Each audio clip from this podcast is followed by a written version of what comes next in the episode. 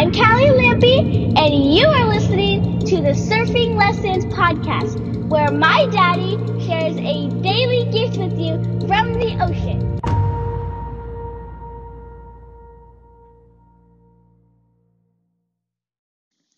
What's up, guys?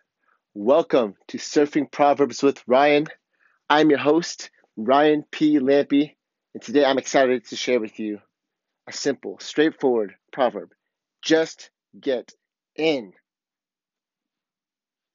I went out to check the surf last session and it was it was beautiful. It was going off.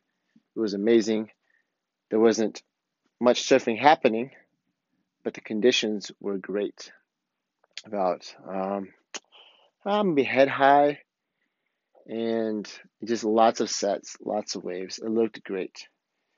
So I went back home and get my stuff, but I had to take care of some stuff first. So I didn't get back out to the water for about two hours after that. I drive back, I have my board with me, all my gear with me. I am ready to go surf. I get out and I look at the waves. Conditions have changed. It's gotten some chop on the water, it's gotten a little windy. I'm standing there, I watch some crappy little waves come by, and then there's this lull that seemed just minutes, like minutes. Like two hours earlier, there was no lulls at all. Like there was set and then set and then set and then set. And I was like, oh my gosh, why is nobody killing this right now? Why is nobody in there killing the surf and they're surfing it up? And I'm, I was I was destroyed just standing there watching the surf. And while I'm watching, nothing happened.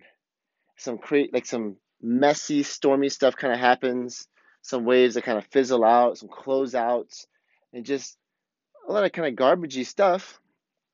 I'm just very frustrated. I'm standing there just watching, and I'm questioning in my head, man, should I just go back home? Should I just call it a day? Should I go back and get some stuff done, spend some time with the kids? Like, what should I do? This is ridiculous. This is not what I came out for. And well, I stood there and waited. Nothing came by. like there wasn't any good waves. There was no great set that came through, and I was frustrated. But I decided to get in the water anyways. So I get my stuff on, don my suit, grab my board, get my leash, and I jump in the water. I paddle out. Still nothing. I don't see anything yet.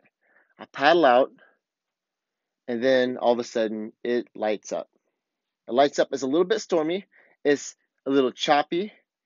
And the conditions are not as beautiful and perfect as they were a couple hours prior. But I was not expecting it to be this good. And I had an amazing session. So the principle is this just get in. Like from the perspective I had on top, the conditions, the timing, everything, like it could have been just a big one long lull. It happens, you guys know, sitting in the water. Sometimes like there's two minute lulls, three minute lulls, and then every once in a while there's like a 15 minute lull or something, and you know, it just sucks ass. It could have been that. But if I would have went back home, I would have missed out big time. That would have cost me dearly because I had a great time. I literally pulled out like 10, no, nine. I pulled out nine, nine surfing lessons from that one session, which is crazy. I've been working my way up there. It, when I was in the water when I first started this podcast, I had a hard time keeping three on top of my head while being present surfing. And then I went to five and then six, and I came out with nine. So I have so many lessons loaded up. It's crazy. But it was just a great, great time. I caught one of my best waves in a in a while. It was just a long, straightforward down the line wave that was got pretty hollow on a longboard and I was just flying through and then just closed out right on top of me, but it was super hollow. It was just it was a very very fun wave, super fast. Anyways, where in your life are you missing out on something because you're just hesitating to pull the trigger? You're analyzing it too much. You have too many fears, too many doubts, and you just need to get in. Just get in. Sometimes the perspective from the beach, how many times do you drive up to the beach or drive up to the cliffs and you look at the waves and you're like, ah, well, let's go surf. We already got here. We already already committed. So let's go. And you're talking to your buddy, and it's like, yeah, not as good as we expected it. And then you get out into the water, and it's amazing. Way better than it looked from the water. The waves are bigger than they looked from the perspective you had from standing next to your car. Happens all the time. It's been happening since I started surfing. And so you just have to get in. Just get in the game, play. In my life, I've spent, man, the majority of my years analyzing and analyzing, trying to get the perfect game. It's not even the majority, it's pretty much my whole fucking life. Unless my back was against the wall and I was forced into doing something or playing a particular sport or whatever, like I always analyzed the shit out of it. I had to be perfect. I had to be great at things and I had to make sure that the scenario served me in getting the results I wanted.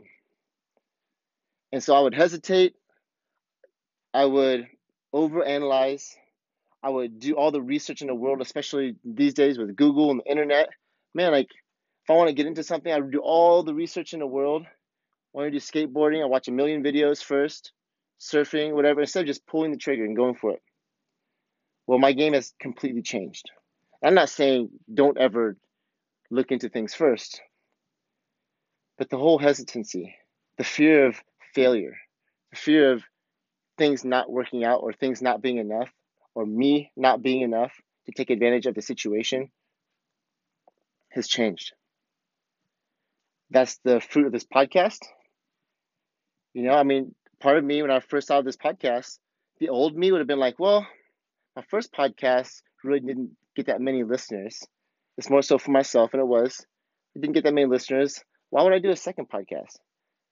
But I didn't. Like that would have been the old me a year ago. Me now is like, oh, that's a good idea. Fucking do it. And I just did it.